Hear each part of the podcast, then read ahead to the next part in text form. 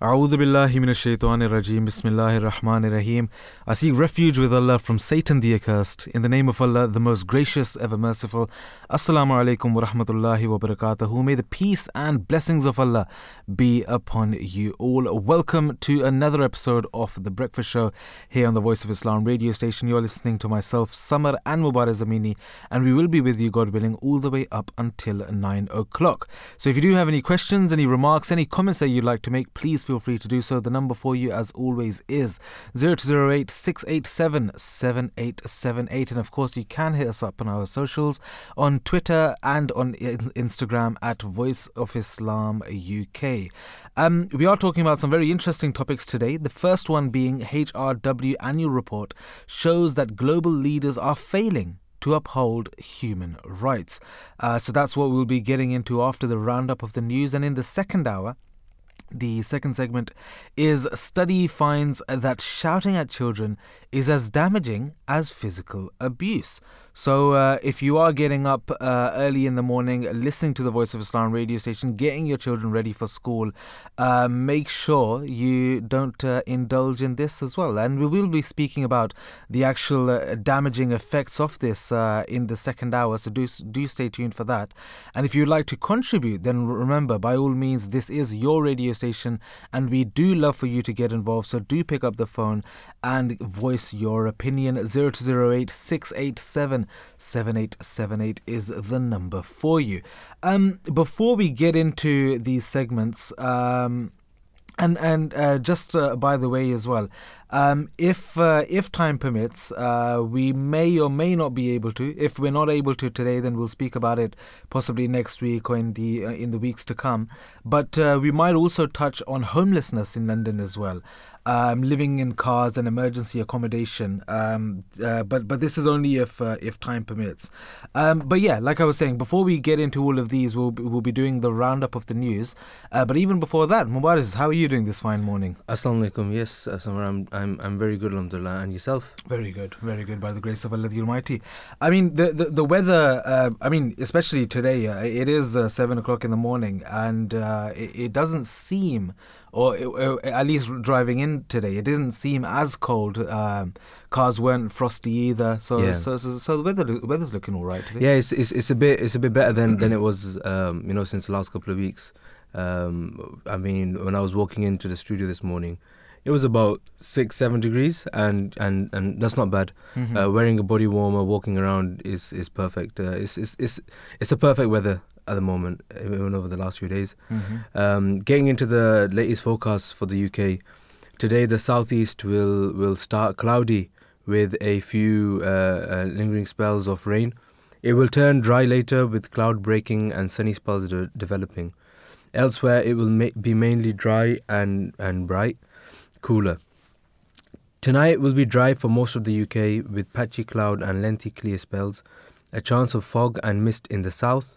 It will become windy in the north, a few showers for the Western Isles.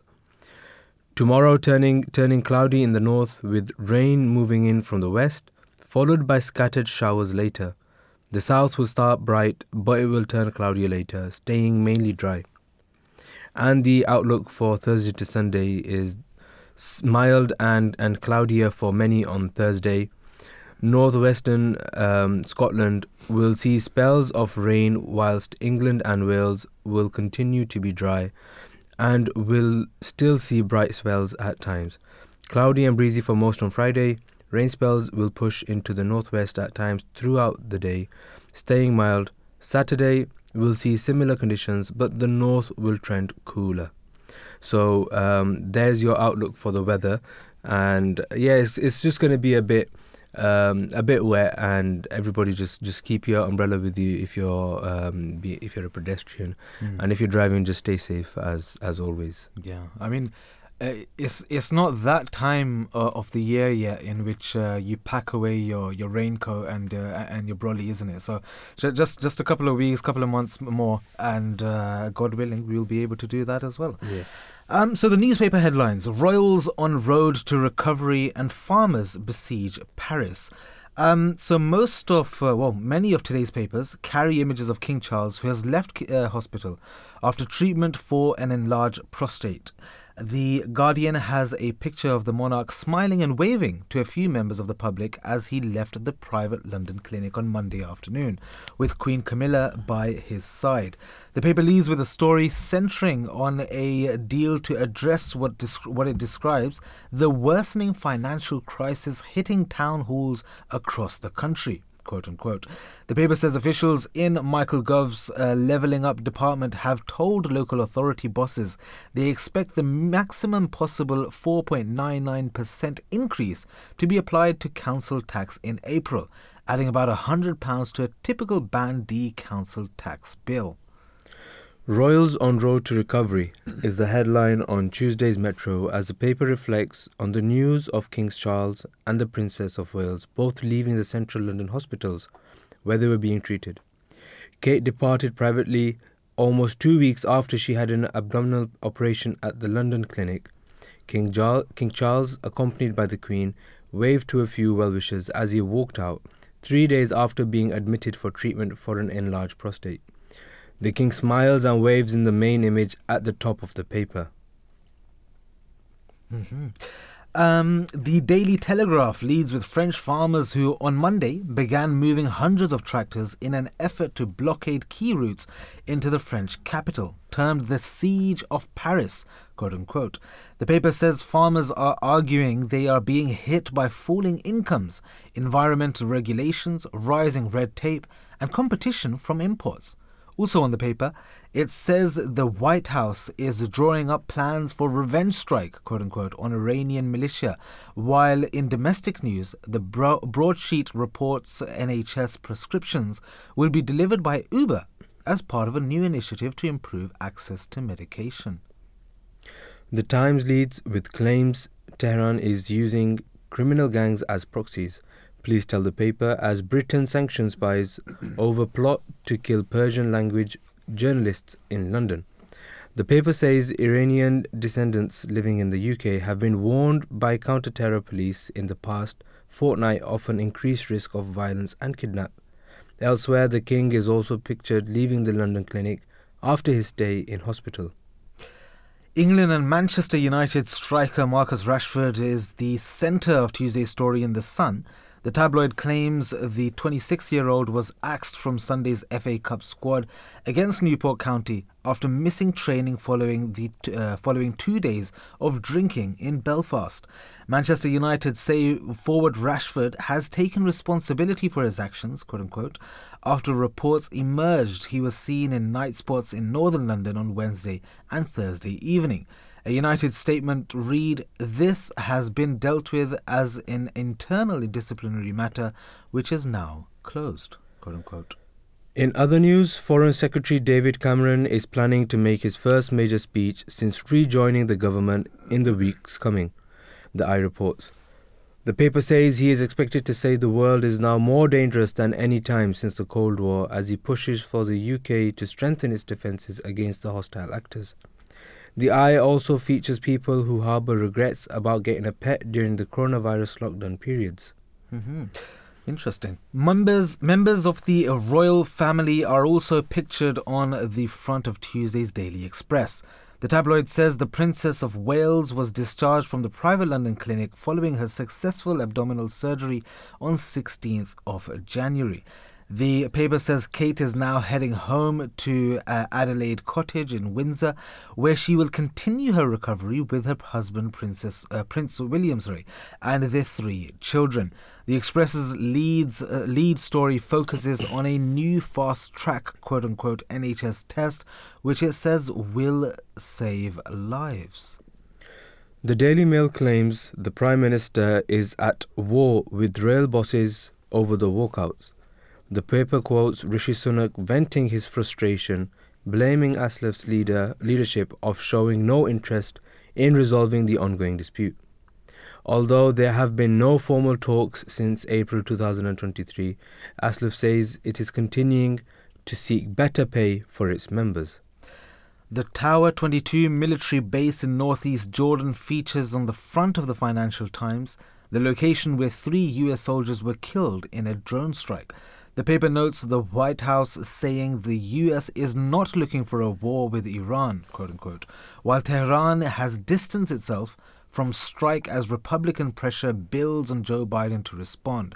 The lead story focuses on gambling group Flutter, which owns Paddy Power, on plans to quit the UK's FTSE 100 index by moving its main listing to New York.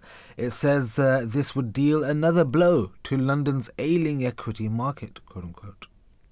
Finally, the Daily Star claims a beluga whale who went AWOL from Vladimir Putin's army has found a new forever home. The tabloid says the whale was found by a Norwegian fisherman with a harness around it and a sign attached which read, "Equipment St. Petersburg." Locals believed it had been spying for Russia, the paper says. Most of Tuesday's newspapers have front page images of the King and Catherine, the Princess of Wales, who left the Central London hospital where they were both being treated.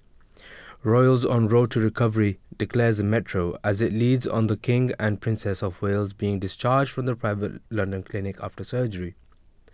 The Daily Mail reports the Princess of Wales has reunited with her children for the first time in 2 weeks because they were not taken to visit her in hospital.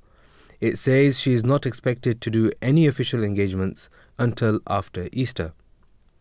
A picture of health is the accompanying caption of an image of the King on the front of the Daily Telegraph. The paper said King Charles waved to crowds and said he is grateful for everyone's kind wishes as he departed London Clinic accompanied by the Queen. The Daily Express had a similar image of King Charles with the paper's message to the royals, "Wishing you both well." The tabloid reports the King could be off work for a month following his 3-night stay in the Marylebone Hospital. In other domestic news, dismay as households face £2 billion council tax increase is The Guardian's lead. It reports officials in the Levelling Up department have told council bosses in England they expect bill payers to get the maximum possible rise of almost 5% from April.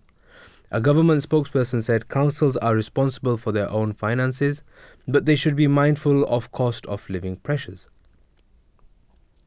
The Times has learnt Iranian descendants living in the UK have been warned by counter-terrorism police in the past fortnight of an increased risk of violence and kidnap.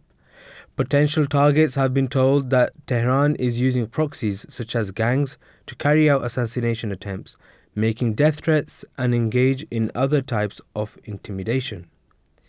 England and Manchester United striker Marcus Rashford is pictured on the front of The Sun as the tabloid claims the 26-year-old was out drinking in Belfast until the early hours last week and called in sick. Manchester United say Rashford has taken responsibility for his actions. After reports, he said he was seen in night spots in Northern Ireland on Wednesday and Thursday evening. Finally, the Financial Times claims Flutter, the gambling group which owns Paddy Power, is planning to quit the UK's FTSE 100 index by moving its primary listing to New York, dealing what it describes as another blow to London's ailing equity market. And that brings us to the end of the headlines for today's papers. Mm-hmm. Some interesting news, like you mentioned, most of it is speaking about the royal family and their hospital discharges. Exactly. Just in other news, before we move on to our first main segment, on BBC News, there's an article on Elon Musk, how he's announcing the first Neuralink wireless brain chip implant. So I thought that'd be a little bit interesting for our listener as well. So tech billionaire Elon Musk says his Neuralink company has successfully implanted one of its wireless brain chips in a human for the first time. Initial results detected promising neuron spikes on nerve impulses and the patient is recovering well, he said. The company's goal is to connect human brains to computers and it says it wants to help tackle complex neurological conditions. A number of rival companies have already implanted similar devices. BBC News has approached both Neuralink and the US's medical regulator, the Food and Drug Administration, the FDA, for comment. Mr. Musk's company was given permission to test the chip on humans by the FDA in May. a critical milestone after earlier struggles to gain approval. This gave the green light for the start of the 6-year study during which a robot is being used to surgically place 64 flexible threads thinner than a human hair onto a part of the brain that controls movement intention, according to Neuralink. The company says that these threads allow its experimental implant, powered by a battery that can be charged wirelessly, to record and transmit brain signals wirelessly to an app that decodes how the person intends to move. Posting on X, formerly known as Twitter, the social media platform he owns, which was on that he says that Mr. Musk said Neuralink's first product would be called telepathy. He said that telepathy would enable control of your phone computer and through them almost any device just by thinking. Initial users will be those who have lost the use of their limbs, he continued. And referring to the late British scientist who had motor neuron disease, he added, imagine if Stephen Hawking could communicate faster than a speed typist or auctioneer. That is the goal, quote unquote. While Mr. Musk's involvement raises the profile of Neuralink, he faces rivals, some of who have a track record dating back 2 decades. Utah-based BlackRock Neurotech implanted its first of many brain-computer interfaces in 2004. Precision Neuroscience, formed by a Neuralink co-founder, also aims to help people with paralysis, and his implant resembles a very thin piece of tape that sits on the surface of the brain and can be implanted via a cranial micro-slit, which it says is a much simpler procedure. Existing devices have also generated results in 2 separate recent US scientific studies. Implants were used to monitor brain activity when a person tried to speak, which could then be decoded to help them communicate. Quite an interesting piece of news, isn't it, Mubaraz, in which we can see the technological advancements yet again just going beyond human capacity, really, isn't it? And the fact for him to claim that, imagine Stephen Hawking speaking faster, yeah, right? I mean, that just shows how advanced this technology must be. And, we can't even comprehend where it's going to go in the future. Yeah. I mean, it's just...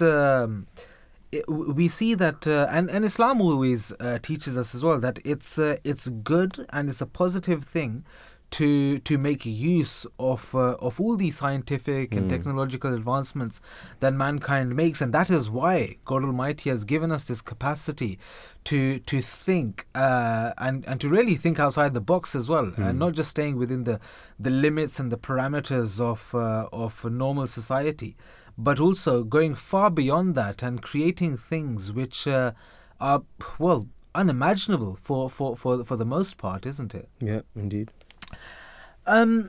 It's in other news, just lastly, disposable vape ban. It can't come soon enough, quoted by the BBC. Well, there's different people have given their own incidents and stories about this. There's parents who say that they found a wall of vapes behind a sink of a 13-year-old son who's been vaping for 2 years.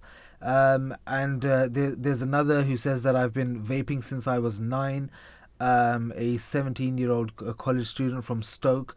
A teacher says that my pupil collapsed. A head teacher of Newham RC College in Oldham told BBC Radio 4's Today programme that he thought roughly 10% of his approximately 1,500 pupils had tried vaping. He says that about this one specific individual that as he got off the bus, he started to feel unwell and he collapsed, quote unquote. And there's other people saying that people will smoke instead. A former 60 cigarettes a day smoker said started I Love Vapor, which has a string of vape shops across Bedfordshire. 11 years ago, and he said that his business has worked with the NHS and that its core objective is to help people quit cigarettes. Other people are saying that vapes are littered everywhere, and then there's images of this as well. I believe Rishi Sunak in his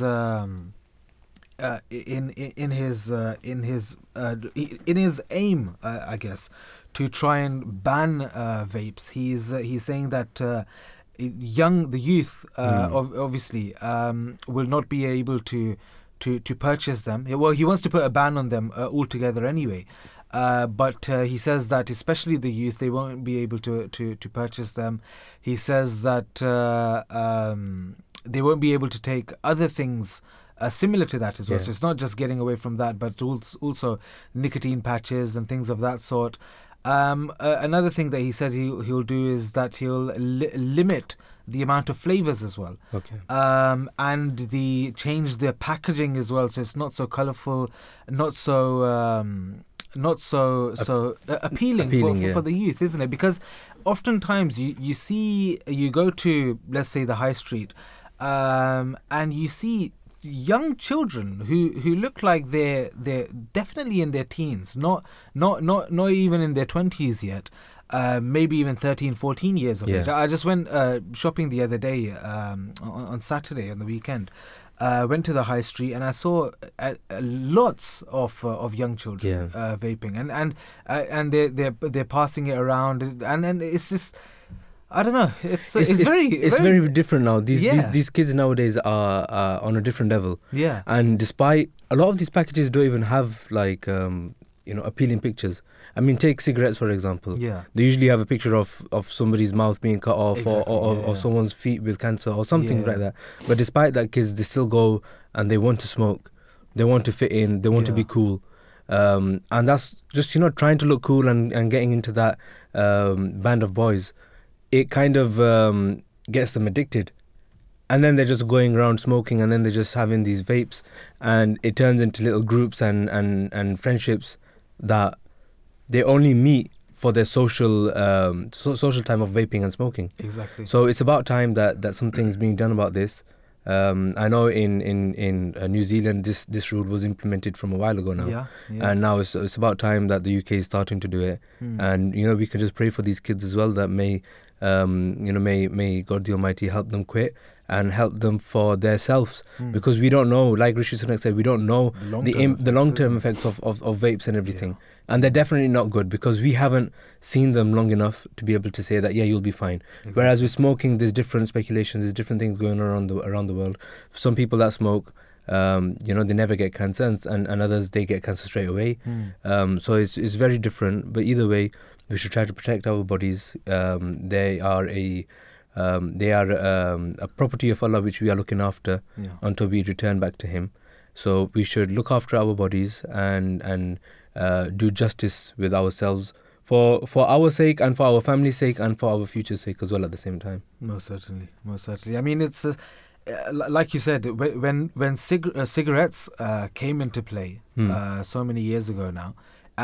At first, it was obviously cool and trendy, and if it was manly for people to start smoking and things of that sort. People didn't know about the long-term health implications. But now that, because it's around for so long, now we're aware of all of the negative impacts and the harmful effects that it has on the body. But vaping has not been around for so long, and so we are still unaware of what kind of long-term effects it can have. And obviously, it does have a part to play in getting people, assisting people to quit smoking, and that is its basic. That's what it came around for, right? Yeah. But now you see so many children, so many people under the age of even what's permitted for them to actually purchase these items, going around vaping and things of that sort. And it's just it has had an effect on the amount of people or the amount of youth which are smoking cigarettes. But it's the amount of people, young children which are vaping is literally skyrocketed, and it's gotten out of the roof, as to say. I think let's get straight into our first segment. Just a quick time check for you. It is 32 minutes past 7, just coming up to 33 minutes now. And the two topics that we are going to be speaking about today, the HRW annual report shows that global leaders are failing to uphold human rights. And in the second segment, we'll be speaking about how study finds that shouting at children is as damaging as physical abuse. I'm sure there are some very interesting takes that you have on this as well. So do give us pick up the phone and give us a call. 0208 687 7878 is the number for you. And of course, you can hit us up on X, formerly known as Twitter, and on Instagram at Voice of Islam UK. So yeah, like I said, just getting straight into this first topic, the Human Rights Watch, their annual report has highlighted the decline of upholding human rights globally as governments' double standards have been showcased amid escalating tensions across the world. These have been, but not limited to, the Israel-Hamas conflict, accusations against the Chinese government regarding ethnic and religious minorities, US abuse cases in Afghanistan hidden away, as well as other cases of a lack of accountability towards obvious human rights violations. The HRW report paints a bleak picture of what may come in the future should governments not properly address their shortcomings in protecting and promoting human rights. So, of course, there is a lot to cover in this. We'll be talking about leaders, what kind of a role they have, what Islam teaches us in that regard as well, and many other things as well. But I think let's start our discussion today with what the HRW report, their outline regarding the war crimes committed by Israel against Palestinians. What were they, and what did it say about selective outrage shown by the Western allies of Israel? So, Mubaraz, if you can enlighten our listeners a little bit in this regard of what the war crimes were, and in regards to this selective outrage as well, please. Well, Sammar, within the 740-page World Report 2024, its 34th version, the Human Rights Observe audits human rights homes in more than 100 nations. In her basic paper, Official Chief Tirana Hassan says that 2023 was a consequential year, not as if it were for human rights concealment and wartime outrages, but too for particular government shock and value-based strategy that carried significant costs for the rights of those not in the deal. But she says there were also signs of trust appearing the plausibility of a distinctive way and calls on governments to reliably maintain their human rights, their commitments. Human rights are in a pitful state throughout the world as leaders disregard their responsibilities to uphold international law, according to Human Rights Watch's annual report. In its 2024 World Report, Human Rights Watch warns of worsening human rights crisis around the world, with wartime atrocities on the rise, human rights activists being suppressed, and governments attacking and undermining international human rights values and legislation. The paper focuses on political leaders' growing contempt for international human rights laws. According to the report, selective government outrage and transactional diplomacy, as well as double standards in respecting international human rights norms, have endangered countless lives. HRW's executive head, Tirana Hassan, stated, "There is a persistent assault on human rights spreading around the world as governments turn away from their legal obligations on human rights for short-term political gains and seek to consolidate power. There is also a concerning trend of double standards, which is not restricted to the obvious case of the Israel-Hamas conflict. We witness silence on the Chinese government's crimes against humanity, and where there was a fervent call for accountability and punishment of war crimes in Ukraine, there is also silence on suspected US violations in Afghanistan. This very clearly sends a message that human rights laws can be applied selectively to different groups of people and chips away at the institutions created to uphold them. I mean, it's very worrying, to say the least, isn't it? I mean, these double standards that we see. And we will be getting into a lot more as well. Obviously, the South Africa put forward in relation to the human rights abuses and crimes committed by Israel against Palestine. Of course, other examples as well. And we'll be speaking about what Islam teaches in this regard as well. We can see that the report that you've mentioned as well is a breakdown of countries' human rights records in 2023.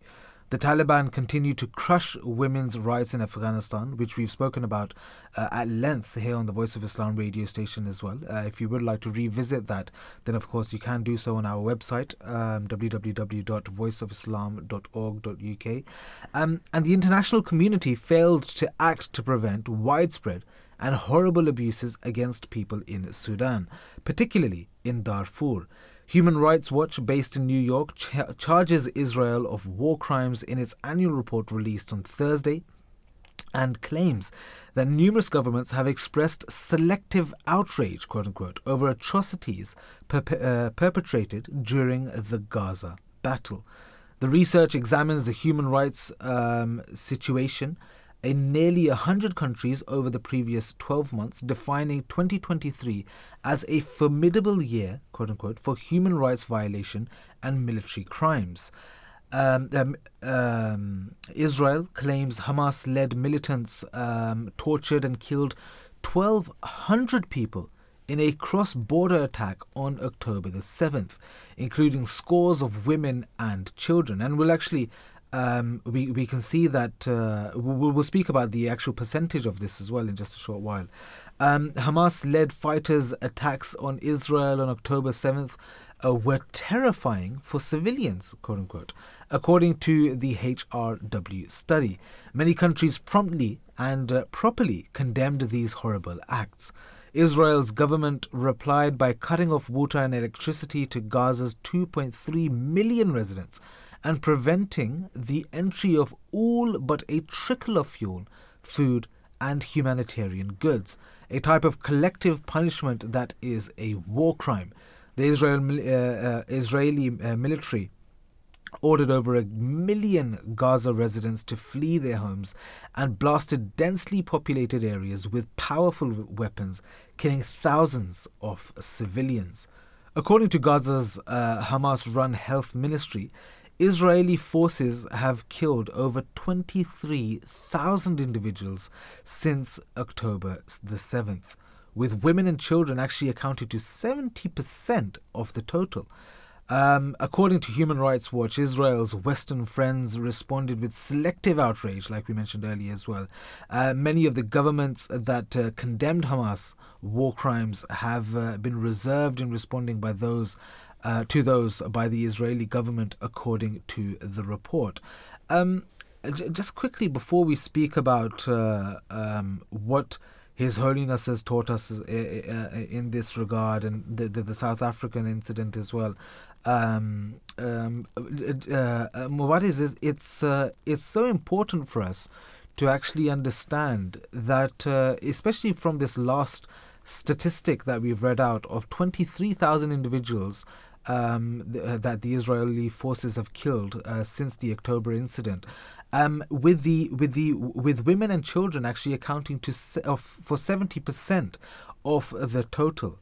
I mean, anyone who is familiar with the Voice of Islam radio station will be well aware of the Islamic teachings and principle in regard to the to how war should be done. Yeah. And we can see through the Holy Prophet Muhammad, may the peace and blessings of Allah be upon him, he's taught us that during, obviously, his time, he had to fight some defensive battles. All of the wars that he fought were defensive, and like I said, all of our listeners will be well aware, or regular listeners will be well aware of this fact. But we can see that he laid out some very fundamental principles and rules that were to abide by by all of the army and the military camp. And that is that no women, no children, none of the elderly, none of them should be hurt or affected or killed or in any way. Yeah. The plants, the vegetation, nothing should be damaged in that regard. The wells, if there's any access to water, that shouldn't be damaged. Nothing should be, even the buildings and the environment. Places of worships. Exactly. None of these things. The whole purpose was to defend yourself, not to get the better of the opponent. Yeah. It's oftentimes this may feel or may seem as if it's the same thing. Yeah. But the Holy Prophet Muhammad, may the peace and blessings of Allah be upon him, has so beautifully and eloquently explained to us that in fact these are two different things. It's not just about getting the upper hand and beating the opponent. Rather, it's becoming victorious by defending yourself, and that is the goal. It's not to. I mean, in so many times, even let's say in the Edo period, in Japan, etc., we can see that when the wars were going on, people of tribes and villages, they would actually defecate the wells, so that even if they do lose their homes, even if they do lose their villages, it's an odd way, but it's an interesting way as well, in which they would, if the opponents would then, after taking siege of the village and the area, they would drink the water, obviously, but then they would get poisoned or at least have some kind of a negative effect from that. We'll be speaking more about what Islam teaches us in this regard in just a short while. But before we do so, we do have with us on the line our first guest for the show, Professor Megan Campbell, who is a reader in international human rights law at the University of Birmingham and Deputy Director of the Oxford Human Rights Hub. She is currently a British Academy Mid-Career Fellow, and her work specialises in women's equality, particularly in relation to issues of poverty. Assalamu alaikum, peace be upon you, good morning and welcome to The Breakfast Show. Thank you very much for having me. You're very welcome, and thank you for being with us today. We're speaking about a very interesting topic, the HRW annual reports, and how it shows that global leaders are failing to uphold human rights. The first question that we wanted to ask you, obviously keeping in mind that much of your work looks at the way that in the international human rights system could actually respond to gender inequality and poverty. In the Human Rights Watch annual report, do you see examples of a failure to uphold gender rights by world leaders in certain parts of the world? The short answer to your question is yes. If you look at the report, it's about 600 pages, and it goes country by country, detailing under different headings different types of human rights violations. And there is no country in the world that is exempt from failing to uphold human rights. So I thought I'd just pick out a few examples to highlight some of the human rights violations that are happening. So there's the most severe examples where women are dying because their reproductive rights are not protected in Poland. We have women and girls being banned from secondary and tertiary school in Afghanistan. But when we look closer to home in the UK, we see a whole slew of human rights violations for not only women, but for all types of people. So victims of domestic violence who come to the police seeking for safety and protection, if they're a refugee, their names are being turned over to immigration authorities. So refugee women are forced to pick between accountability for violence, safety from violence, or risk of deportation. The report also shows that in the UK, women on average work 2 months for free because of the gender pay gap. Wow. And these are just a handful of examples. And if you look through the report, you can see example after example of states failing to uphold their human rights commitments. Mm. I mean, the mind boggles, isn't it? I mean, we're in the 21st century, where we believe and feel and deem ourselves so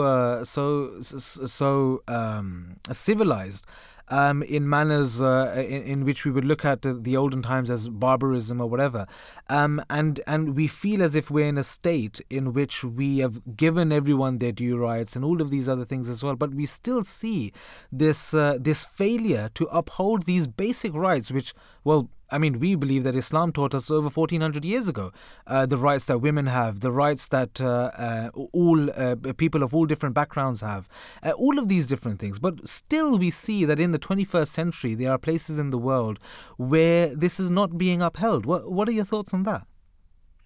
Yeah, that can be a moment of frustration. I think anyone who works in the human rights space gets those moments of exhaustion, frustration, anger, disappointment, even just outright sadness to see that these basic human rights, these basic ideals that get talked about a lot in rhetoric, in political spaces, in legal spaces as of immense value. And then we see on the ground that these violations keep happening.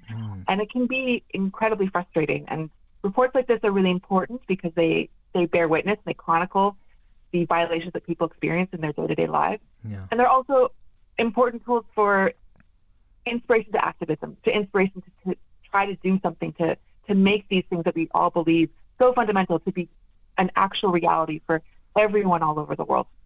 Yeah, most certainly. It paints a true picture, isn't it, as to what's happening around the globe as well. We often see cases of double standards regarding upholding human rights around the world by governments. And we spoke a little bit about this before having you on as well. The HRW report explored selective outrage, quoted from that as well, as an example of these double standards. Have you seen this in your own work and research? And what are some examples that you can share with our listener as well? Yeah, so selective outrage is a really interesting concept, and it's, I think, really important the report spotlights it. It's kind of the idea that certain conflicts are more newsworthy than others, or certain types of refugees are entitled to our sympathy where others are ignored. And we take a step back, selective outrage is almost invariably linked to stereotypes on who is or is not worthy of our collective empathy, sympathy, or compassion, who ends up being blamed for their own human rights violations, and then more largely, how human rights link to these larger geopolitical forces. So in my own work on women's equality, you can definitely see repeated selective outrage. We can see it in what kinds of victims of gender-based violence do we care about? How often do we police the behavior of women to make it seem that they are not worthy of our outrage, that they've experienced violence? Interestingly, we can also see selective outrage being weaponized against victims of human rights violations. This is particularly true for people in poverty. They're often blamed for their own poverty, that they are financially incompetent, that they are lazy, that they are work-shy, that they make bad decisions.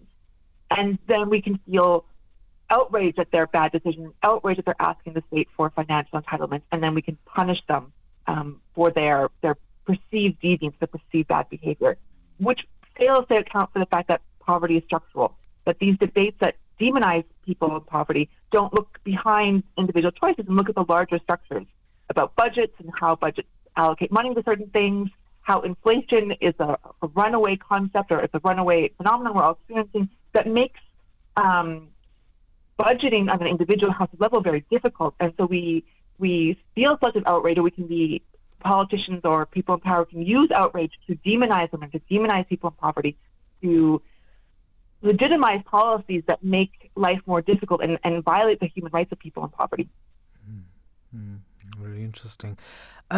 We see, I mean, in the civilian population, obviously they can hold their and should be able to hold their governments and leaders accountable regarding the protection and promotion of human rights. And when we see these, like for instance, the examples that you've given us of this kind of selective outrage and the double standards as well, how effective do you think are protests or even maybe writing letters to MPs in raising awareness that they should be held accountable for their actions? Well, I think this is a really good question, and it's really tempting to dismiss actions like writing letters to MPs or participating in political protests or acts of like social media solidarity as ineffective. But I think that's too dismissive and too easy. Our actions do matter, big and small. They are connected to each other as well. So while writing a letter or posting something on social media or participating in a protest may not have a sort of simple, direct, causal relationship to the change you want to see, it does matter, and it is part of a collective voice that's connected to other voices around the world that are also raising these issues and making a very clear statement to powerful actors that human rights violations are unacceptable. So it's really about doing what you can in the spaces that you occupy, the spaces that you move in, to raise human rights issues, to champion human rights values and norms, and to champion the human rights of other people. Most certainly. I mean, we believe, especially as Muslims as well, that the Holy Prophet of Islam, may the peace and blessings of Allah be upon him, he told us and taught us that a leader is he who serves his people. So it's all about, I mean, the accountability definitely needs to be there. And if we see that the world leaders are not upholding true justice as they should be, then of course it is up to the civilian population to hold the governments and leaders accountable. Lastly, despite the pessimistic outlook on global human rights violations that we are witnessing around the globe, are we seeing maybe any improvements in this regard? Are there any examples maybe where governments have acted accordingly to better the life of marginalized or even vulnerable communities in their country? Yeah, so it's always tempting to say the glass is half empty and it's very pessimistic and the world's getting darker. And most days, you know, for most of us, it feels that way. But there are good examples, and there are things that governments and states and civil society are doing to make the world more equal, more just, and more fair. So just from my own research on women's equality, there are, in the past maybe 5 years, really some good decisions coming out. The Indian Supreme Court struck down a ban that prohibited women from being promoted in the army. Mm-hmm. South African Supreme Court recognized the legal status of Muslim marriages, and the Canadian Supreme Court recognized that the design of pensions disadvantaged women who have caring roles. So there are good examples, and there are millions of initiatives that where governments are trying to realize human rights, from housing policies for homelessness, to drug addiction centers, to shelters for domestic violence. And with much of human rights, it's not this sort of linear route from good to bad. It is complicated, it is messy, it is steps forward and steps backward at the same time. But the real point is not to be defeated, but to keep pushing forward, to celebrate the victories and to use the successes, to build more initiatives, to build more momentum, to ensure that laws and policies and guarantee equality for all people. Yeah. Yeah, no, most certainly. So some beautiful and excellent points shared. Thank you. May God bless you. And we hope you have a wonderful day ahead as well. Thank you for sharing your insight with us. Thank you so much for having me. You're very welcome. Thank you. Bye-bye. 0208-687-7878 is the number for you. That was Professor Megan Campbell, who's a reader in international human rights law at the University of Birmingham and Deputy Director of the Oxford Human Rights Hub, who was sharing her thoughts with us and some very interesting research as well, which she's done in this regard of double standards, of the problems that we have seen globally as well, and also some of the positive things that other nations have or are implementing or starting as well.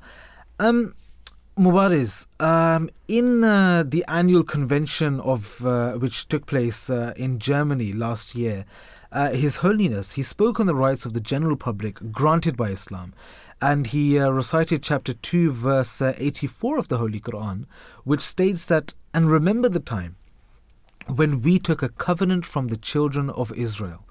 You shall worship nothing but Allah, and show kindness to parents and to kindred and orphans and the poor, and speak to men kindly and observe prayer and pay the zakat. Then you turned away in aversion, except a few of you." We'll touch on this in a short while and talk about what this verse actually teaches us and signifies. But before we do so, and before we go to the 8 o'clock news, Mubaraz, how was it that South Africa put forward in relation? What was it that they put forward in relation to human rights abuses and crimes committed by Israel against Palestine? Well, Sammar, the conflict in Gaza has now reached the International Court of Justice. In the final days of 2023, South Africa filed an application with the International Court of Justice to commence proceedings against Israel.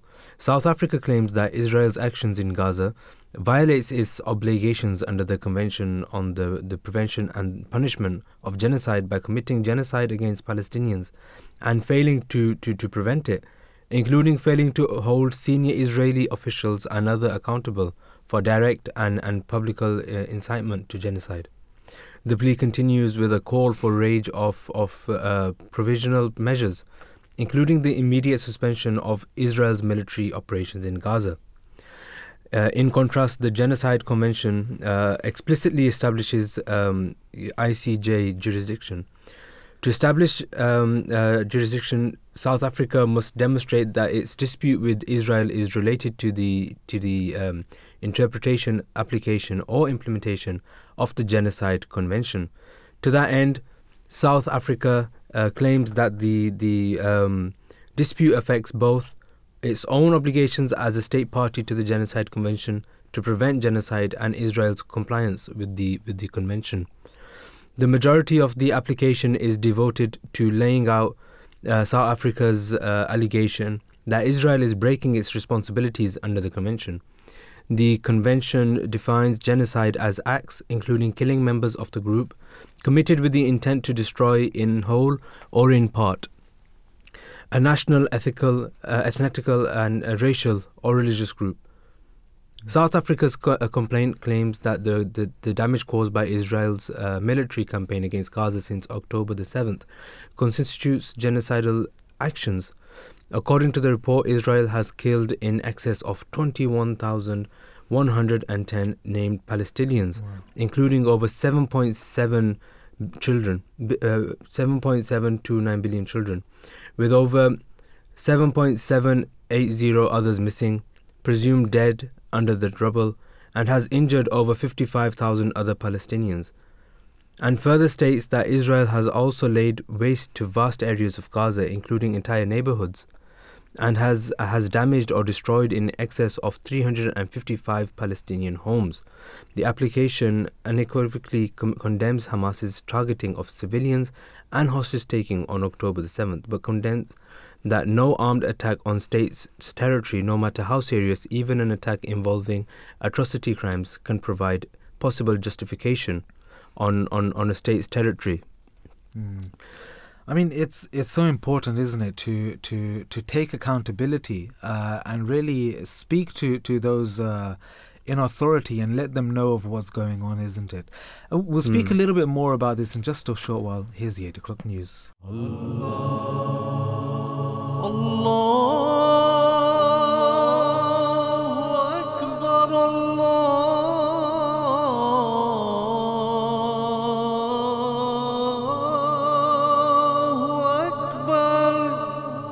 You're listening to the Voice of Islam Radio, broadcasting on DAB and via the internet 24 hours a day.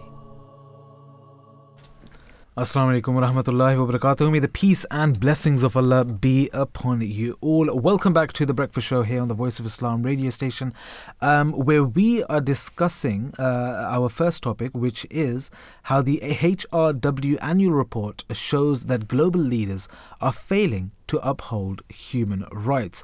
In a short while, in about 10-15 minutes or so, we'll be talking about our next main topic, and that is how a study finds that shouting at children is as damaging as physical abuse.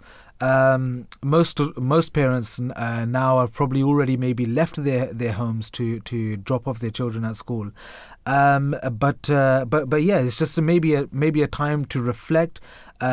Maybe your child was taking too long to get ready this morning. Maybe they weren't eating their breakfast properly, or whatever it might be. And maybe if it did cause you to maybe shout at them a little or raise your voice, then this is the segment for you. I mean, it's for everyone anyway. I'm just messing around. But if you would like to get involved and if you would like to contribute, please feel free to do so. This is your radio station, like I mentioned earlier, and we would love for you to contribute and give your 2 cents on what you feel about this. It's an interesting study, how it's shown that shouting can be just as damaging as physical abuse, and I'm sure many people will have their own take on this, so do let us know what you think in that regard in just a short while. But before we move on to the second topic, we spoke about the verse of the Holy Quran as well. just before the news, in which we can see that the Holy Quran can actually be seen as the defender of rights, as it's clearly laid out the rights for humans. And this is something that we mentioned to our first guest as well, Professor Campbell. And we can see that in Islam, we are taught to fulfill Hukukullah and Hukukul Ibad. And these are basically two terms within the Islamic terminology, which our regular listener will be well aware of, because this is something which is often repeated here because of its great importance within the Islamic faith. And Hukukullah can be translated to the rights that we owe to God Almighty, and that can be done through worship, through rendering thanks to Him. And then there's Hukukul Ibad, which is an umbrella term, which can be seen as the rights that we owe to mankind. And this is not just limited to mankind. Rather, like I said, it's an umbrella term, and everything that God Almighty has created. Remember, we believe Him to be Al-Khaliq, the Creator. And everything that we see around us is His creation. So whether it's mankind, whether it's animals, whether it's plants, whether it's vegetation, whether it's the atmosphere or even the buildings around us, all of these things have their own rights. And we as Muslim people following the Islamic faith, Muslims, we have to uphold all of these different rights. The Holy Quran explains to the believers to not cause ruin or corruption with their own hands, but to strive for good and justice, as these are loved by Allah.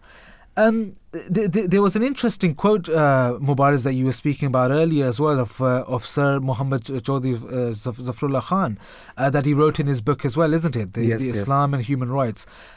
Maybe if we can share that with our listeners as well. Well, Sir Muhammad Zafrullah Khan, he was a Pakistani politician, diplomat, and international jurist, known particularly for his representation of Pakistan at the United Nations.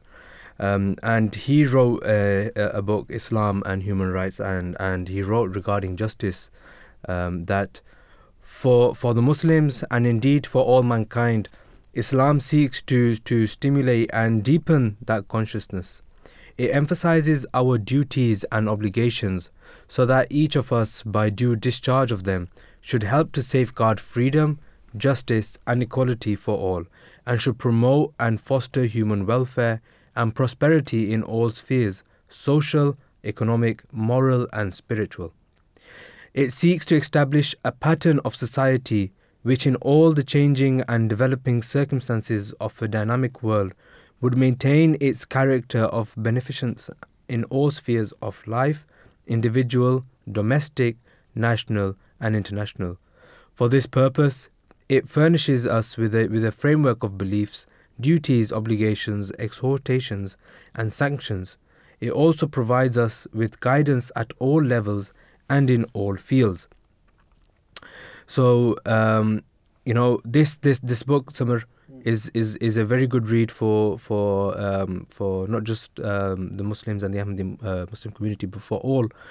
It will outline what Islam truly teaches, and it also he actually explains that how 1400 years ago, how Islam emancipated the poor and oppressed and gave the world the basic perception for the respect and value of all human beings, irrespective of class, color, or creed, and the instructions contained in the Holy Quran, they remain as relevant today as they were at the time that it was revealed.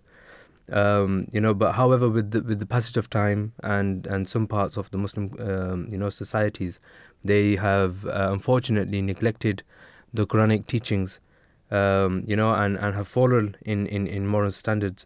But however, just as the author was very optimistic on how he concludes, the revival of Islam is happening at the moment. And it is a close adherence to the values laid out in the Holy Quran, and the revival of Islam at the moment we're witnessing it through the works of the Ahmadi Muslim community, the founder of the Ahmadi Muslim community, the promised Messiah Mirza Ghulam Ahmad of Qadian, he has come to revive Islam and to remind us what the true teachings of Islam are and how we should abide by the rules. And we are now blessed to be able to witness his current caliph, the fifth caliph of the Ahmadi Muslim community, as you mentioned about him earlier, Mirza Masroor Ahmad, may Allah be his helper. And we can follow the teachings, the guidelines that we are receiving from him, and we can try to bring this into our daily life so that we can help all those in need, and that we can, as you mentioned, fulfill our duties, our rights to God Almighty and the rights to mankind. And that is our purpose on this world at the end of the day, in a very short kind of bullet point. Yeah, no, most certainly. And the book that you mentioned as well, Islam and Human Rights by Sir Chaudhry Muhammad Zafrullah Khan, it can be found online on our website, free of charge, alislam.org. Go on to that, and any other book or any other item that you would like to go through, read, or listen to. Everything is, like I said, completely free of charge. There's no subscription. You don't even have to put your email address. I know a lot of people are wary of of going onto websites and downloading different things and things of that sort. But like I said, you can go browse the library and download any book that you like. Just lastly, before we move on to our next main topic, you mentioned His Holiness. Yeah. May Allah strengthen his hand, the current caliph of the worldwide Ahmadiyya Muslim community. In his Friday sermon on 5th May last year, he explains the verse of chapter 16, verse 91 of the Holy Quran, in which it states that, "Verily, Allah enjoins justice and the doing of good to others and giving like kindred, and forbids indecency and manifest evil and wrongful transgression. He admonished you that you may take heed." The explanation that he gave in this regard is so beautifully expounds upon the Islamic principle of justice, which we cannot see in any other faith, in any other worldly body, in any other government. I mean, this is something which is solely for the Islamic faith, and this it teaches us the beauty of actually of true justice as well. He explains that in respect to humans, justice means to give your fellow human beings their due rights, and to seek your due rights from them in a just manner. The next stage, and Mubarak, remember, this is the extent of what other faiths teach us in regards to justice. It says that if someone does good to you, then do something similar back to them, and world governments and bodies as well. But the next stage, he goes on to say, the next stage is kindness. If one is ill towards you, you show them kindness and mercy. In this stage, you demonstrate kindness to others irrespective of their behavior toward you. It's such a beautiful way in which it goes a step further than any other body or faith, and teaches us that even if someone is ill towards you, this is the kind of way that you should be and retaliating with them. That's not easy. You can see it in our daily lives when maybe one of our clients or bosses or anyone, even our partners, when someone's rude to you, you automatically give them an answer back. Exactly. But to be able to give them love and compassion instead of that is tough. Yeah. It's not for every person, and that's why we should pray for ourselves as well, and we should pray for others, that maybe be able to treat them with love and compassion all the time. Yeah, I mean, it's just a friendly reminder to always keep our egos in check, isn't it? Yeah. The next stage, he goes on to say that the next stage is that of kindred. And in this stage, all the kindness and compassion shown to others becomes selfless, and there is no expectation of recompense, nor is there any selfish desire in mind. Such kindness should be natural and emerge from the heart like the love that exists between family and relatives. This, he says, is the highest form of love, for humankind which is free and pure from any selfishness and ulterior motives. His Holiness, may Allah strengthen his hand, stated that this is the standard we should demonstrate amongst one another and then extend this love to others as well. I mean, I think that beautifully summarizes this whole topic of the injustices that we see within today's day and age. Of course, the accountability that world leaders and governments have as well in calling out the injustices and actioning them as well. And I think with that, we'll go straight to our next topic. Like I mentioned earlier, this is in regards to a study which finds that shouting at children is as damaging as physical abuse. So in a recent research study, it was found that childhood verbal abuse, which includes negative tone of voice, volume and speech content, correlated with an increased risk of self-harm, drug use and other destructive behaviours and committing crimes. What we're going to understand, God willing, by the end of this segment and this show is that what Islam teaches us and what it shows us about how we should discipline our children and the manner in which we should speak to them.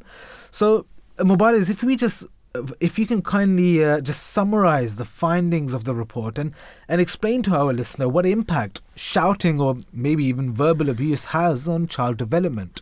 Well, in a systematic review focusing on childhood verbal abuse as a subtype of child maltreatment, researchers likely explored various studies to understand the prevalence, characteristics and consequences of verbal abuse on children. It's important to note that the findings may vary and the impact of verbal abuse can depend on several factors, including the frequency, intensity and duration of the abuse, as well as individual resilience and support systems. And here are some of the potential findings and impacts associated with childhood verbal abuse. So on number one, we've got emotional and psychological consequences. Verbal abuse can lead to emotional distress, anxiety, depression, and low self-esteem in children. Persistent exposure to negative and harsh language, may create an emotionally hostile environment. Number two, cognitive development. Verbal abuse may impact cognitive development, affecting a child's ability to concentrate, learn, and engage in positive problem solving. The stress associated with verbal abuse can hinder cognitive functioning. Number three, we have behavioral issues. So children who experience verbal abuse may exhibit behavioral problems, including aggression, disobedience, or withdrawal. The negative communication patterns they witness might influence their own behavior. Number four is impact on relationships. So verbal abuse can affect a child's ability to form healthy relationships. It may contribute to difficulties in trusting others, effective communication and the development of interpersonal skills. Number five, we have long-term effects. So the consequences of childhood, verbal abuse can extend into adulthood. Adults who experienced verbal abuse as children may face challenges in mental health, self-worth, and maintaining stable relationships. So some of the conclusion drawn from the review, that it suggests that childhood verbal abuse may have far-reaching implications for the mental and physical health of individuals throughout their lives. However, the lack of consistency in the definition of CVA poses challenges for accurately measuring its prevalence and impact. The authors they stress the need for a unified definition that is consistent across different types of adult perpetrators. Emphasizing the importance of addressing primary prevention through appropriate interventions. I mean, there's some very interesting things, isn't it, that we can see from this. There's like you mentioned, the emotional and psychological consequences, there's cognitive development, behavioural issues, impact on relationships as well, and along with long-term effects as well. Especially when it comes to the impact on relationships, the impact that it has on our day-to-day lives, trusting others, effective communication. And we will be speaking a little bit about what this actually can... The problems that this can have. There's both sides of the spectrum, isn't it?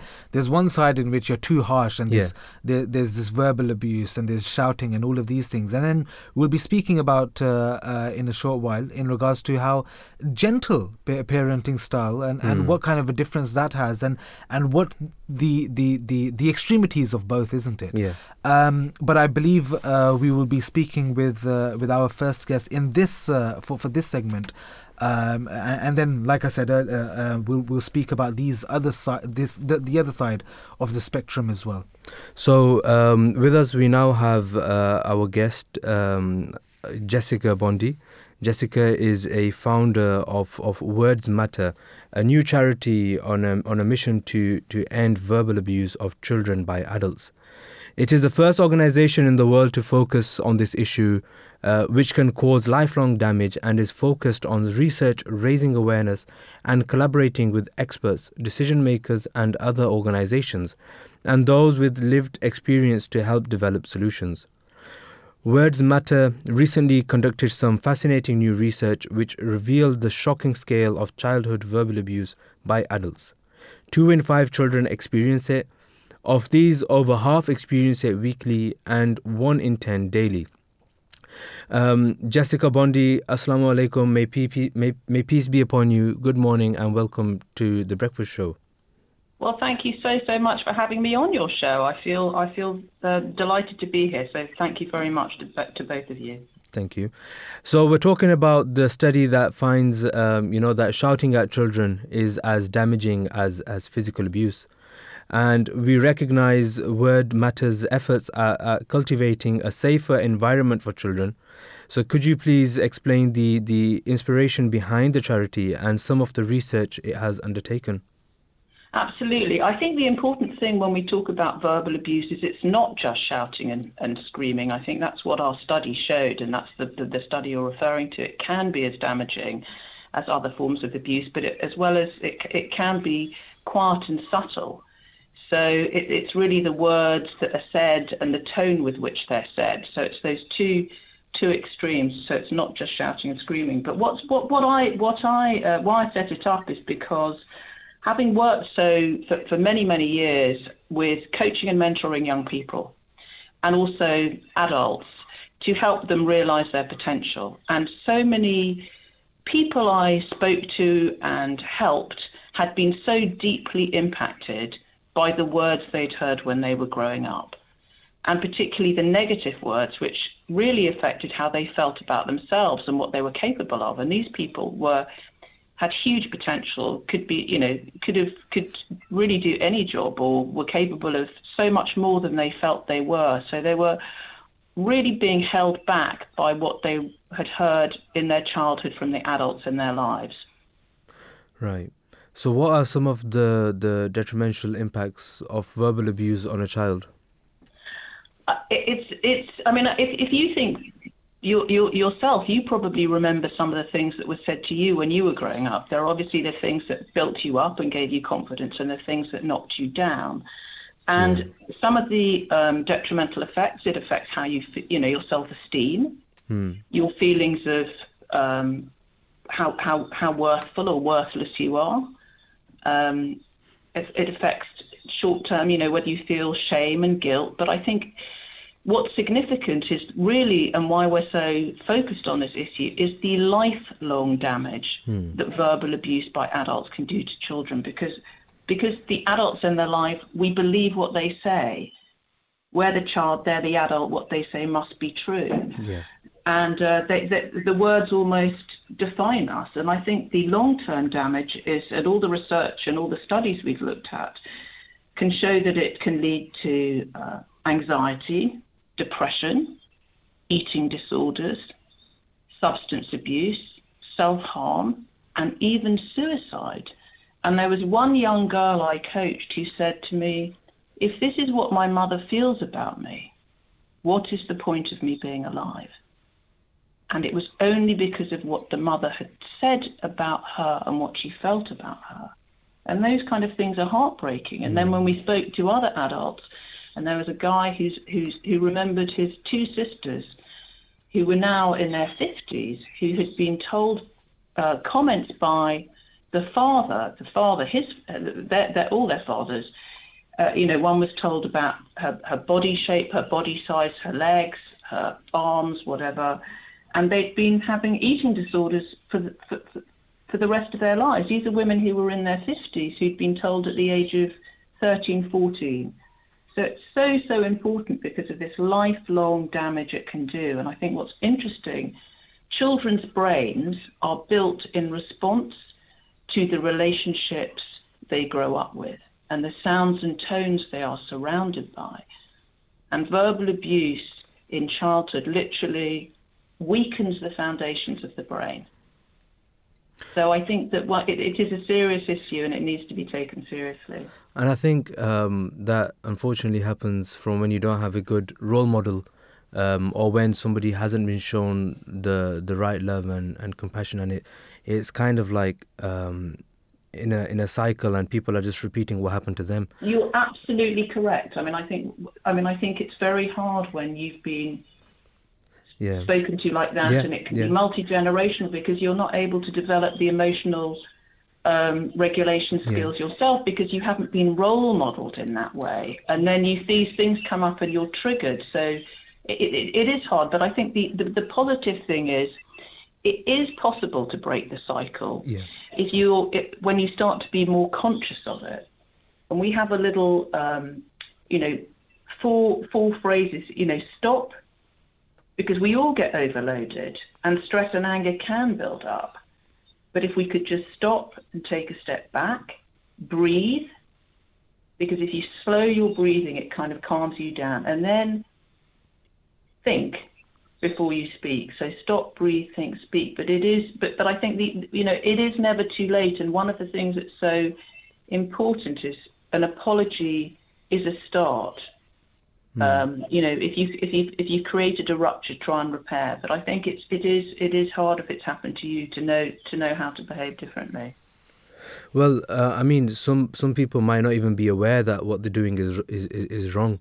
So which is exactly why we've launched Words Matter, www.wordsmatter.org, because I think it is really about raising awareness. And what's been so interesting when we talk to those 1,000+ children and 1,000+ adults in our research, and spoke to hundreds and hundreds of experts who are supporting us on our mission, the two things they said that were so important to help end childhood verbal abuse by adults in their lives was awareness, raising awareness, getting this issue put on the map to increase understanding, and then education.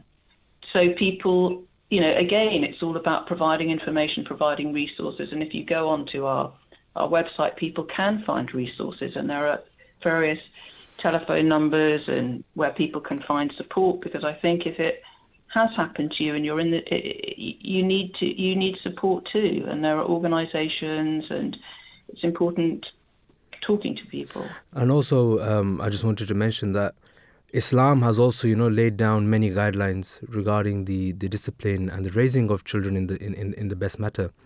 Islam puts emphasis on respect between a child and the parents, and presenting them with secular and worldly knowledge. So in regards to this, a small quote of the Holy Prophet, may peace and blessings of Allah be upon him, is that respect your children and cultivate them in the best of manners. So it's our duty as well to be good role models now, and to raise them in the best way, and to see them how we would like other people to realize that we have given them a very good upbringing at the same time.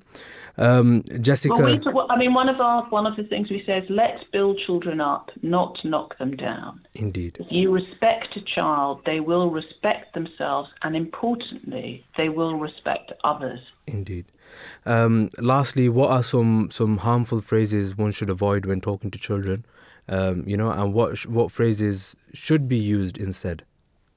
Well, I think what was so interesting is we went, as I said, to over 1,000 children. We asked them what were the most hurtful words and what were the most helpful words and what it made them feel. So the most hurtful words, which are used in some of these things are said totally unintentionally, just off the cuff. And, when one is feeling stressed and overloaded, they're said. So it's things like, you're useless, you're stupid, you can't do anything right, you're worthless, I'm ashamed of you.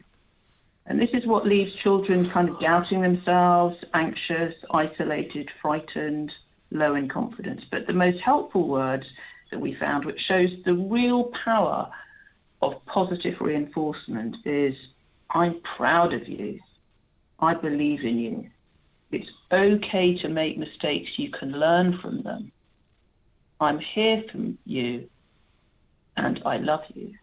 And that makes children feel confident, encouraged, capable, and liked and loved, which is so important. And ultimately, it makes them feel happy. Indeed. Jessica, thank you very much for joining us this morning, for giving us your time. We pray for you, and we pray for all your endeavors, and the main thing is that may you be able to help all those children in need, and maybe be able to educate parents and other individuals as well in this matter as well. Thank you very much for joining us. Well, thank you very much for inviting me on. Have a good day. You too. Thank you. Bye-bye.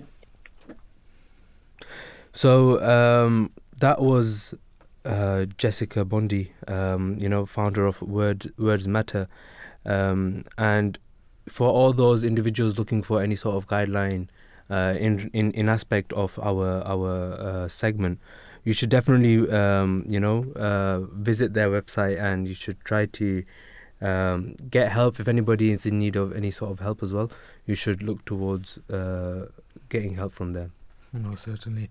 I think a very interesting point, especially from that conversation that you just had with Jessica Bondi as well, it reminds me of what the Holy Prophet Muhammad, may the peace and blessings of Allah be upon him, taught us in regards to cursing children. Oftentimes we see, especially in the Indo-Pak culture as well, we see that parents would just abuse the children, right? Talking about verbal abuse, of course, and they just say whatever to them, that you're this or you're that, and not obviously meaning that you are literally this and that, but it's just the Indo-Pak culture, isn't it? And they I think there may be a shift in that slowly and gradually as there is more awareness around the globe. But this is still something which is very prevalent. Yeah. But the Holy Prophet Muhammad, may the peace and blessings of Allah be upon him, he said that do not curse a child, for when you curse, angels add that let it be like that, and like that he or she then becomes. And incidentally, this also means that angels are responsible for the consequences of actions. So when you tell a child it is bad, it draws an imaginary picture in which it figures itself out as bad and does in fact become bad. Therefore, do not abuse a child. Praise it and teach it to be good. This there's an example as well of His Holiness, I believe this was the second Caliph, in which he said that this morning my little girl came to me and asked me for a coin. When I wanted to give her the coin, she extended her left hand to receive it. I told her that this was not right, and she admitted she was wrong and promised not to repeat her mistake, and she at once became conscious of her mistake when it was pointed out to her. So it's a very subtle thing, but it may be difficult. We spoke about keeping our egos in check earlier as well, and it is and it can be difficult to not maybe blurt out something when your child does something wrong, or they've just spilled the coffee or tea on the sofa or on the couch, and you just shout at them or this and that, whatever the incident may be, and it may be difficult to keep yourself in check at that time. Some of you yourself are a parent of two, so I don't have any sort of experience. What is your experience? How do you deal with your kids? Let's say your kid is, your son, he's getting late to go to school in the morning. Yeah. How do you, he's getting up late. How do you deal with him? How do you speak to him? Tell my wife to deal with him. No, that'd be the easiest way. That is the easiest way. But no, it's like you mentioned earlier. I think you said this to our guest as well, Jessica. Sorry, it's about having that role model in your mind, isn't it? Mm. And for Muslims, it is essential, and not just essential. It's basically our fabric of our lives, that we keep the Holy Prophet Muhammad, may the peace and blessings of Allah be upon him, as our perfect role model. It states in the Holy Quran as well that he is the perfect exemplar, the perfect role model for all of us to follow.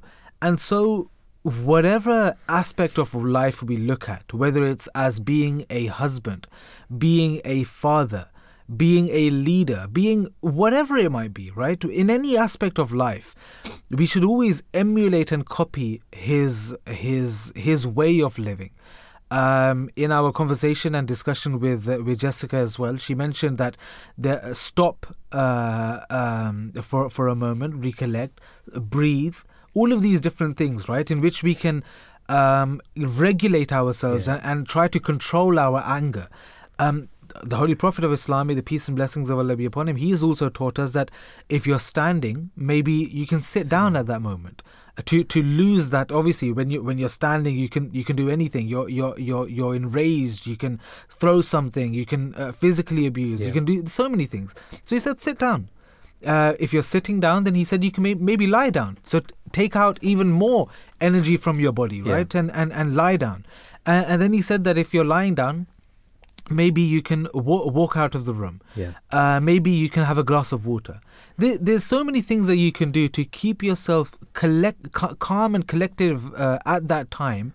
And then later on, when you feel as if the other person, this is not just about children, it can be between couples, it can be between siblings, it can be between friends and parents. And just wanted to add there that I remember seeing recently a small study which showed that anger only lasts for the first 10 seconds mainly. Yeah. So if you can overcome them first 10 seconds, then your anger will die down automatically. And that teaching of Islam, that teaching of the Holy Prophet, may peace and blessings of Allah be upon him, is so important for us to actually follow. Like you mentioned, whether it be when you're talking to your partner or when you're talking to your children as well. So once you get past them 10 seconds, then think about what you are going to say and do, and then act accordingly. Exactly. Sorry, I know I cut you off. No. It's so essential to keep that in mind as well. A lot of times when, let's say, my daughter's gotten angry for whatever the reason may be, right? And then just if you ignore it for a while, and then later go back to when I go back to her, she'll be playing, she'll be laughing around. Even if she was angry at me, she'll still be playing with me and just doing whatever, right? And that is the way. Yeah. If you fight fire with fire, the promised Messiah upon whom be peace, he said this as well, that if one person has become the fire, it is essential for the other individual then to become the water, to extinguish that. And whether you're right or wrong, if you're wrong, then obviously. But even if you're right and you're right, it's and like I said, it is difficult to keep your ego in check and not fight fire with fire. And you must be tempted though sometimes. You're definitely. Definitely, but that's where it's this patience and this steadfastness really comes to come into play, isn't it? Yeah. If at that moment, if you do let the anger get the better of you, then what is the point? There's no point, yeah. We mentioned earlier as well, it's a cycle. When we see that our parents have said or acted in a particular way with us, then we're just going to emulate that. We're not going to know right from wrong. We may know deep in our minds that what they said to us was wrong, and maybe this is something that I want to abstain from when parenting my own children or looking after their upbringing. But sometimes, like you said earlier, we may be unaware of these things, and it's just psychologically it's in our heads that this is the way that you need to be a parent and upbring your children, and so you'll just copy that as well. More on this in just a short while, but before we do so, we do have with us on the line our last guest for the show, Miss Sandra Robinson, Service Head of the NSPCC Helpline Development. Assalamu alaikum, peace be upon you. Good morning and welcome to The Breakfast Show. Thank you very much. Good morning to you. You're very welcome, and thank you for being with us. We're talking about a very interesting topic, as you would agree. Could you begin kindly by enlightening our listener on the important work of NSPCC and how you've worked with others to prevent and heal from verbal abuse? Well, the NSPCC, if I talk particularly about one part of it, which is called the helpline. Mm-hmm. So the NSPCC has a helpline, which is free and available to anybody who has concern for a child. And that might be that they want just some advice for themselves, or they want advice for a family member, or it might be that you're a member of the community, or it could be that you're professional. And it might be that some of your concerns are so serious that we need to think about getting other services involved, and that would be services like children's services or the police, where we think that there's something that needs to be investigated. Mm-hmm. Could you kindly share maybe some examples of verbal abuse that may be normalised and overlooked in today's society as well? And I know the definition of this does change over time. It's something which would be seemed or deemed as verbal abuse 10 years ago, maybe it wouldn't have, or maybe another 10 years before that or a decade before that, that would be something which is completely normal. But obviously, as time progresses and as we become more aware of the negative effects of these kind of things, the definitions of these or the translations of these would obviously change over time as well. So maybe in today's society, what do you feel are maybe some examples of this which kind of get normalized and overlooked? But when we think of verbal abuse, we think of children being emotionally abused. Mm. What we're talking about is the impact that it has. What effect does it have on children when we have people who surround them, and they're the people who are supposed to love them most and care for them most, to either by their tone of voice or the words they use or the way they speak to them, really causes them severe harm and damage. So that might be about the level of shouting, it might be the tone of voice, sometimes it's the absolute ferocity in the language they use. But there's also lots of things where children are being told that they're worthless, that they're not loved, that they're useless. So there's a whole range of behaviours from adults who children love and trust, which tell them that they're no good, and then that makes them frightened and scared and feel really poorly about themselves and feel really bad. So a lot of it isn't about a straightforward definition. It's about the way that children are spoken to. And, you know, when we talk to parents, we talk to lots of parents who are concerned for their and other children. We're not talking to parents who, as a one-off, get upset or angry and might shout at the child. Yeah. We're often talking about where it's persistent, and it's what the child comes to live with and experience. Yeah. And certainly I've been at the helpline for 15 years, and sometimes when we've talked to people, and these are neighbours who've overheard things that have been said to children within their community and are actually horrified. And it's so upsetting when you see sometimes what are quite young children being spoken to in a way that as an adult you wouldn't accept being spoken to. Yeah. It's when it's a habitual thing, isn't it, like you said. With the rise of gentle parenting, some argue that it is ineffective for challenging children. What's your opinion on this, and what other approaches can be taken? When we talk to parents on the helpline about if they're struggling with how they parent, we don't talk about particular models of parenting because we don't think that's helpful. Okay. What we talk about is, you know, what works well for your family. How do you, you know, and your family manage to, you know, what works well and what doesn't work well? There's some things that we obviously think you shouldn't do.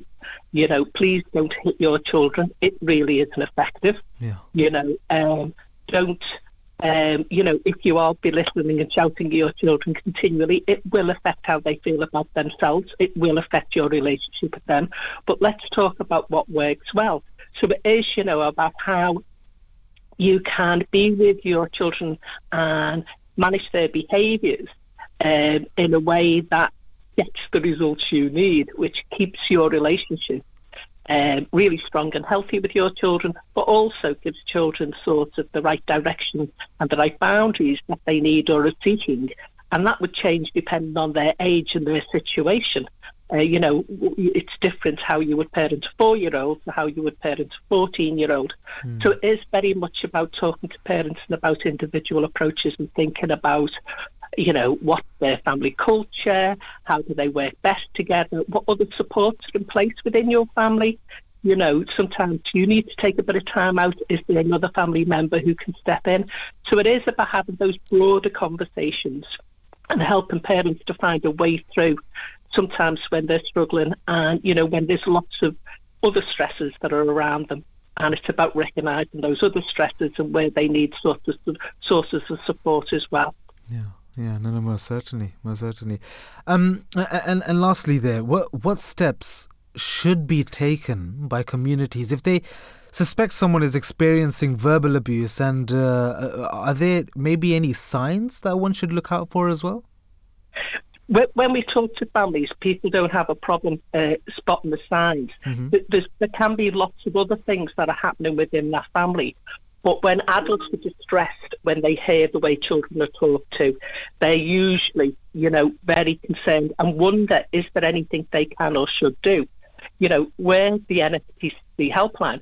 What we would urge people to do is contact us. If you're not sure, if you're not certain, if you just want to talk it through, you know, give us a call. You can either call us on 0808 800 5000 or you can email us at help@nspcc.org.uk. But don't sit on the worry and not sleep and be anxious and potentially leave a child at risk, because sometimes that shouting and that verbal abuse can be symptomatic of lots of other things that are happening in that family. And we'd want to talk to you about the abuse. We'd want to talk about what was happening for the child and if there was any other things that you'd seen or heard that would make us concerned or worried for that child. Yeah, no, some very interesting things, and you are very right as well. And it's important that if anyone is witnessing this when they talk to children, people in their community, and they feel as if something is wrong, then even if you're unsure, it's still good to just give a call. I mean, you're not losing anything by doing so. And if there is something there, then obviously that will be beneficial for the household as well. Thank you, Sandra Robinson, for being with us, for answering our questions and sharing your insight into this very interesting topic, an important topic as well. Thank you again. Peace be upon you, and we hope you have a wonderful day ahead. Thank you very much. You take care. Thank you too. Bye-bye. 0208-687-7878 is the number for you. That was Sandra Robinson, Service Head of the NSPCC Helpline Development, sharing her thoughts with us. Some very interesting things over there that we've learned from. Mubaraz, I think the best thing that we can possibly talk about when it comes to this important topic of upbringing our children is that Islam teaches us that this is something which it doesn't start when your child has becomes, I don't know, what, naughty or mischievous or whatever word you want to call them, or whenever they become a bit difficult for you to handle. And it's not even a step before that, or of when you're trying to look after their moral upbringing. Islam takes us way before this. Yeah. Islam teaches us that even at the time of conception, there is a prayer that we pray as well. And then when the child is in the womb, we believe that the whatever the mother does has an effect on the child, and scientists also believe this as well. That's why they tell you to stop smoking, drinking, look after your diet as well. Yeah. And we believe that at that time, I mean, there's an incident of the first caliph of the Ahmadiyya Muslim community, in which he said that I remember. He narrates that I remember that my mother was reciting the Holy Quran when I was in the womb, and this had the love of the Holy Quran was instilled within this notable individual from such a tender age. Yeah. And then as soon as the child is born, there is the call for the prayer, which is done in the ears of the infant, and then. And step by step, there's different things that we are to look out for, and different things that we need to do to ensure that the moral upbringing is done in the best possible manner. And so it's not about being reactive, that whenever the child has done something wrong, then you try to admonish them and you do this and you do that. No, it's about being proactive and start way before, and that is exactly what Islam teaches us. Yeah, yeah. And there's a very notable book that the second caliph of the Ahmadiyya Muslim community, Hazrat Mirza Bashiruddin Mahmud Ahmad, may Allah have mercy on his soul and be pleased with him, he wrote, which is Minhajul Talibin, and this is translated as Way of the Seekers. And this gives so many beautiful examples of what parents should be doing to ensure the best upbringing for their children. And this is not just in regards to religious matters, but it's about when to feed the child, when to clean the child, how to clean the child, how to speak to the child, what kind of responsibilities to give to them, and step-by-step things which parents should be doing, where we can learn, or where children can flourish in the best possible manner. And I'd encourage every parent, even if you're not a parent, or you're a parent of elderly children now, whatever stage in life you are going through, I'd encourage you to read this. And I can guarantee that it will most certainly be beneficial for you. And this is, like I said earlier, The Way of the Seekers by the second caliph of the Ahmadiyya Muslim community. And like we mentioned earlier as well, free of charge, you can find this, download this on our website, www.alislam.org. No need to enter your email for any spam emails either. Don't worry about that. You can quote me on that. Mubaraz, we spoke about one aspect of parenting in which there's verbal abuse involved. There's shouting. There's taunting. There's all of these different things. Let's look at the other side of the spectrum, in which there's gentle parenting. What is this, and what kind of maybe a negative role can this have on a child's development as well? Well, while the concept of gentle parenting, emphasizes empathy, communication, and a nurturing approach, it is important to strike a balance in child rearing. Extreme adherence to permissive parenting styles, where parents consistently avoid saying no or enforcing discipline, can indeed have negative consequences on child development. And here are the potential issues associated with a very gentle parenting style. So lack of boundaries and discipline. So children definitely need boundaries, to feel secure and understand the expectations of their behavior. And without appropriate limits and discipline, children may struggle to learn self-control and socially acceptable behavior. Delayed social and emotional development. So setting boundaries and saying no are essential components of teaching emotional regulation. Children who do not experience reasonable limits may find it challenging to manage their emotions or cope with frustration, which can also impact their social interactions and emotional well-being. entitlement and lack of responsibility. So permissive parenting may contribute to a sense of entitlement in children. You know, if they're not held accountable for their actions and they're not taught responsibility, then they may struggle with understanding consequences and respecting others' needs. Difficulty adapting to authority. So children raised without clear expectations and boundaries at home, you know, they may face challenges adapting to authority figures in school and other settings. Learning to navigate rules and guidelines is a very, very important life skill. Impact on academic performance. So lack of structure and discipline can affect a child's ability to focus, complete tasks, and meet academic expectations. And these skills are crucial for success in a structured learning environment. Safety concerns. Failing to set and enforce safety related rules, they may impose children to unnecessary risks. Understanding and following safety guidelines is very important, and is a very important aspect of parenting as well. Yeah, I mean, so it's important to note that effective parenting, it involves finding a balance between, the nurturing and setting appropriate boundaries. Children benefit from knowing that they are loved and supported, while also understanding the importance of respectful behavior and self-discipline. Each child is unique, and Sammar, you would have more experience with that. Your daughter would be different to how your son is. And parenting strategies should be adopted to their individual needs, obviously while making sure that you're looking after their healthy development.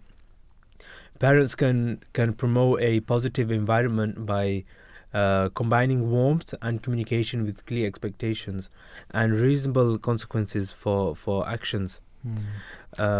So it's very important to realize that, as we mentioned earlier, that being too strict, abusive and everything on a child is not good for their development, but also being too nurturing and loving, they will not go down well with society in the future as well. And it's important to bring these both hand in hand. And we see that some people, we were talking about breaking the cycle earlier on. Yeah. Some people see that when their parents were a bit too strict on them, they are too open and free and way too nurturing, let's say, to their children, that even if they've done something wrong, they've hit somebody else, they've hit another child, they've stolen something, they don't tell them off. They just leave them. They just let them be. And that is obviously not creating the right character and helping the child develop as a good person. That's why it's important to realise that instead of saying that, I'm not going to be like my parents, it's important to realize that you need to try and work better than them, rather than saying I'm not going to be like them. Exactly. They also were trying the same thing. They also were at their learning stage in life. What we forget to realize is that parents are also learning as they are going through life with us. Yeah. And they are probably not picking up on the same things, and we are seeing things in a different view from what they saw life in. Yeah, no, most certainly. And it's essential to strike that balance, isn't it? I mean, Islam teaches us that moderation is key. And this is in every aspect of life. It's whether we're talking about worship, which is the fundamental and primary duty that we have as Muslims, that we need to worship God Almighty. Still, Islam doesn't teach us to just go into deserts and jungles like monks to pray for days and nights. Rather, it teaches us about the balance of life. And similarly, we can see that we talked about the negative impacts associated with childhood verbal abuse earlier, the emotional, psychological, cognitive development, behavioural issues, relationship impacts that it has, and long-term effects. And now you've just mentioned the effects that soft parenting can also have on children and on their upbringing as well. And so it's essential to strike that balance in every aspect of life as well. And with that, we are coming to an end for this show. And it is essential to understand as well what Islam teaches us in this regard. And remember, keep in mind as well that what we mentioned earlier about every aspect of our life, we should always keep this example, the noble example of the perfect Prophet, Muhammad, may the peace and blessings of Allah be upon him, and try to emulate that within our day-to-day lives. And when we do that, we will notice that not only will we be doing everything in a far more positive and constructive manner, but it will have an effect on the people around us as well. So if we act like the Holy Prophet Muhammad, may the peace and blessings of Allah be upon him, and our children see that, then they will also adopt those righteous deeds as well. Our partner will also do that. Our friends, our family members, everyone around us will also do that as well. And with that, I'd like to conclude today's show. And Jazakallah, thank you. May God bless everyone who was involved in this show. The tech team, the researchers, the producers as well. The researchers for this were Ariba, Sara Al-Nasr, Iza Nuzhat, and the producers were Isha Ahmed and Barira Shamsi, and of course the tech team as well, Shehryar. And the two topics which are going to be discussed tomorrow as well, do stay tuned for that, displacement to dreams and Panama Canal drought, sorry. That's all the time that we have today. Jazakallah again. Thank you. Assalamu alaikum. Here's 9 o'clock news.